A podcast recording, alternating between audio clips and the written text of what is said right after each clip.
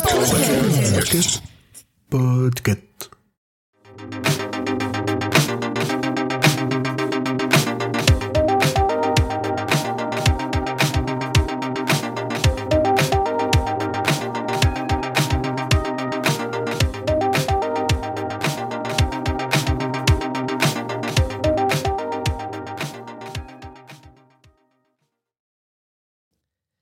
Bonjour tout le monde, bienvenue en ce lundi matin dans un nouvel épisode de Watchlist. Je suis Julien et aujourd'hui je vais vous parler d'un documentaire musical. Il est sorti sur Netflix, ça s'appelle Johnny par Johnny et ça va raconter en 5 épisodes de 30 minutes toute la carrière de Johnny Hallyday. Bande annonce Est-ce qu'il y a un jour où tu as été plus particulièrement fier de toi? Je sais pas, j'y ai jamais pensé.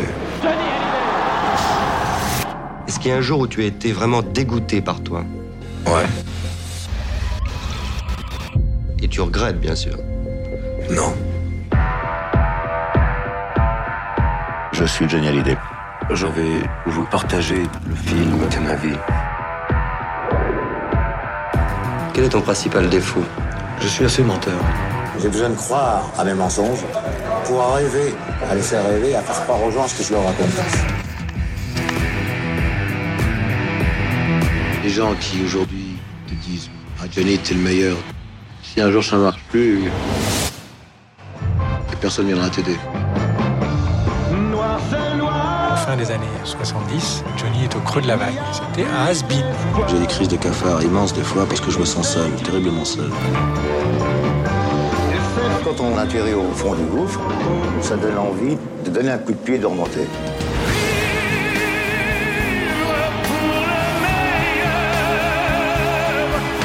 Le seul moment où je suis peut-être sincère avec moi-même, c'est quand je suis sur scène.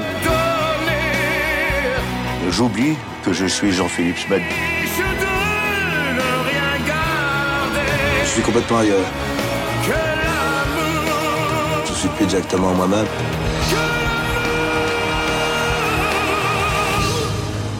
Je suis plus là en fin de compte.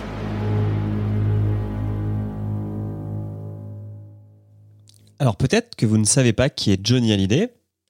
Je ne crois pas, mais bon. C'était un interprète, un chanteur-interprète français qui a eu 60 ans de carrière et qui est mort en 2017.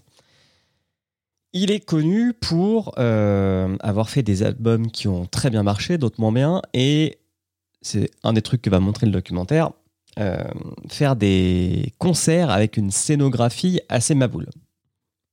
Perso, j'étais pas très fan de Johnny Hallyday, non pas parce que euh, j'aimais pas la musique, mais parce que euh, quand j'étais ado, euh, j'étais un petit con, comme beaucoup d'ados, et j'avais un père qui était fan de Johnny en fait.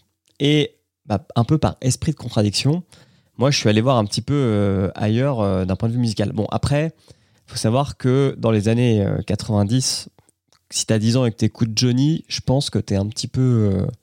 t'es un petit peu, pas à côté de la plaque, mais t'es un petit peu original. Voilà. Donc quand j'ai regardé ce documentaire, je connaissais un peu de la discographie de l'artiste, un petit peu de sa vie parce qu'il a souvent fréquenté des pages people, mais voilà. Alors première question, est-ce que c'est un bon documentaire? La réponse est oui. C'est assez court, deux heures et demie pour euh, un artiste avec une aussi grande carrière. Ça perd pas en longueur pour le coup, euh, et puis il a une vie qui est assez riche. Donc euh, vraiment, les cinq épisodes de 30 minutes passent très bien. Comment ils sont séquencés? Ils sont séquencés, on va dire, en- pratiquement en une décennie à chaque fois. Donc on a le premier épisode qui s'appelle L'idole des jeunes, parce que c'était le surnom de Johnny quand il s'est lancé. Il faut savoir que Johnny, en fait, s'est lancé en faisant tout ce que faisait Elvis Presley, mais en français. Et c'est devenu euh, très vite quelqu'un qui a amené le, le rock en France. Ensuite, il y a un deuxième épisode qui s'appelle Mourir demain, où on est plutôt sur la partie euh, 70 et la période où euh, Johnny était un petit peu dans les excès. Alors, Johnny a toujours été dans les excès. Je pense qu'on peut dire qu'il était alcoolique. Il a aussi pris pas mal de drogue. Et la période 70, c'est vraiment l'apogée, on va dire, de son excès de drogue. Après, il y a l'envie d'avoir envie, donc on est plutôt dans les années 80. Euh, mon Amérique moi, qui est plutôt début années 90, et le dernier qui est Rallumer le feu, donc fin années 90 jusqu'à sa mort en 2017.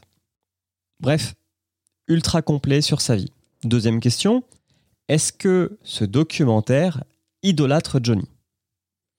Non.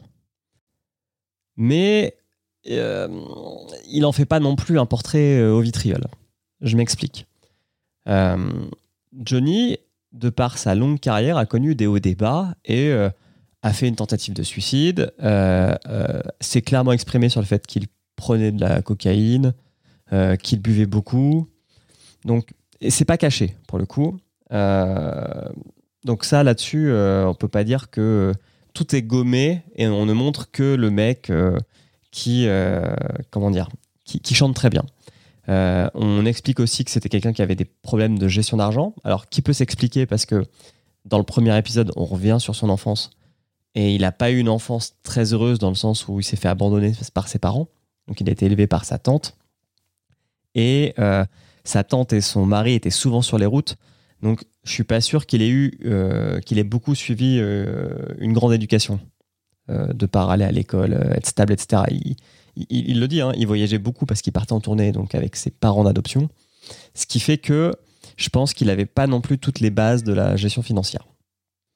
On montre aussi que lors de son premier mariage avec Sylvie Vartan, c'était pas un bon mari, c'était pas un bon père. Il a très clairement préféré fuir le domicile que de s'occuper de sa femme et de son fils. Ça, c'est montré. Donc, pour le coup, euh, c'est plutôt un portrait véridique, enfin véritable. Mais après, ça ne questionne pas non plus le fait que, par exemple, une de ses femmes, c'est Adeline Blondiot, euh, qui était la fille de son meilleur ami. Euh, il s'est marié avec elle. Lui devait avoir 50 ans et elle 18.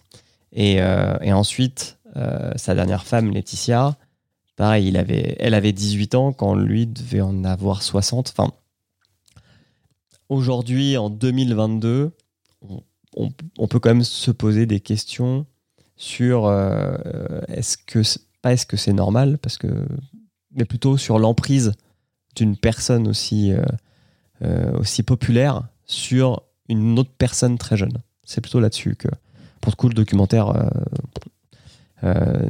balaye ça d'un revers de la main, même si Adeline Blondiot participe au, documentaire parce qu'il y a beaucoup de voix off de, personnes. C'est vrai que je l'ai pas dit, mais donc il y a beaucoup d'archives. hein. c'est, basé que sur des archives de Johnny, euh, d'émissions de télé, euh, euh, de concerts. Mais il y a quand même des gens qui sont encore vivants, qui ont participé à la voix off, que ce soit euh, son ancien producteur Camus, une de ses femmes, Adeline Blondiot, Nathalie Baye aussi participe. Par contre, je crois que Sylvie Vartan participe pas. Ses impresarios, enfin, il y, a- il quand même du monde qui participe et qui vient alimenter. Et Adeline Blondiot, elle le dit dans un, des épisodes, euh, on, on brûlait la chandelle par les deux bouts. Quoi. Donc vraiment, on n'est pas dans de l'idolâtrie.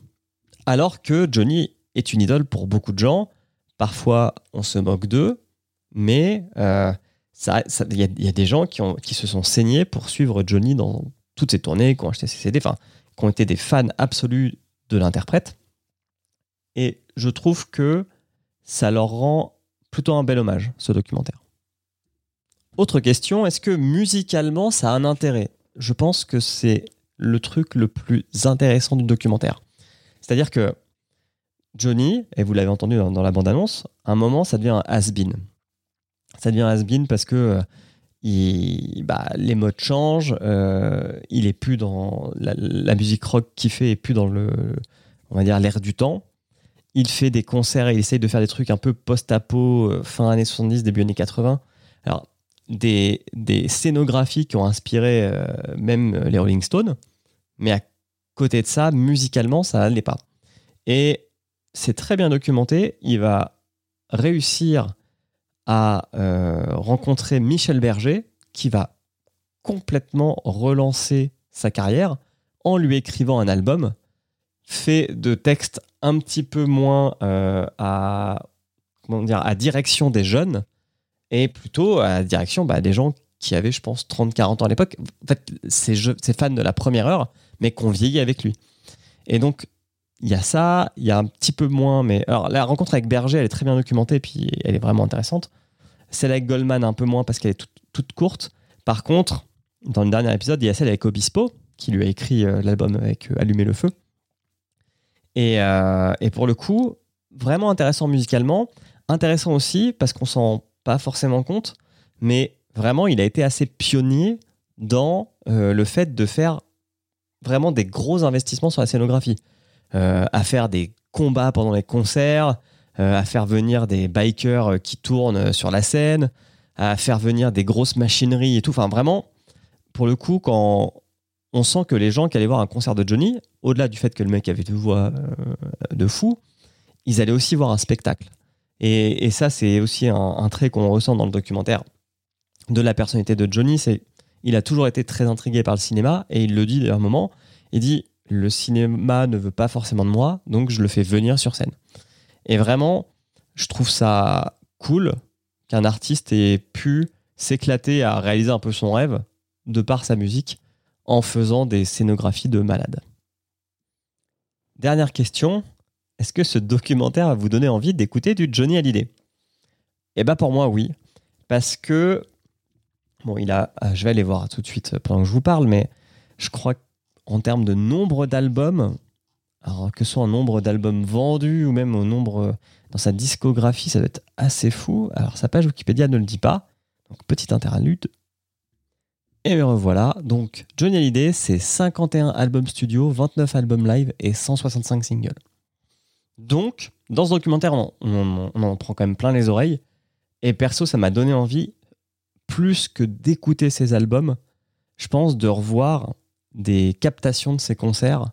Parce qu'il a l'air d'avoir des trucs de ouf. Il y a son Palais des Sports de 82, donc le truc post-apo, qui a l'air. euh, ils sont quand même 300 hein, en 82 à bosser sur un concert, c'est quand même pas mal.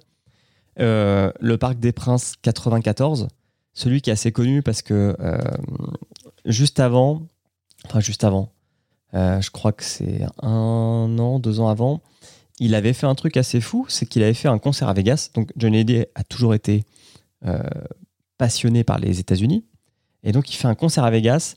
Il fait un deal avec son producteur pour faire venir ses fans à Vegas, donc une sorte de package, truc de malade. Et en fait, il fait un concert qui se passe mal parce que euh, il est malade et il fait un concert de, de rock euh, and blues.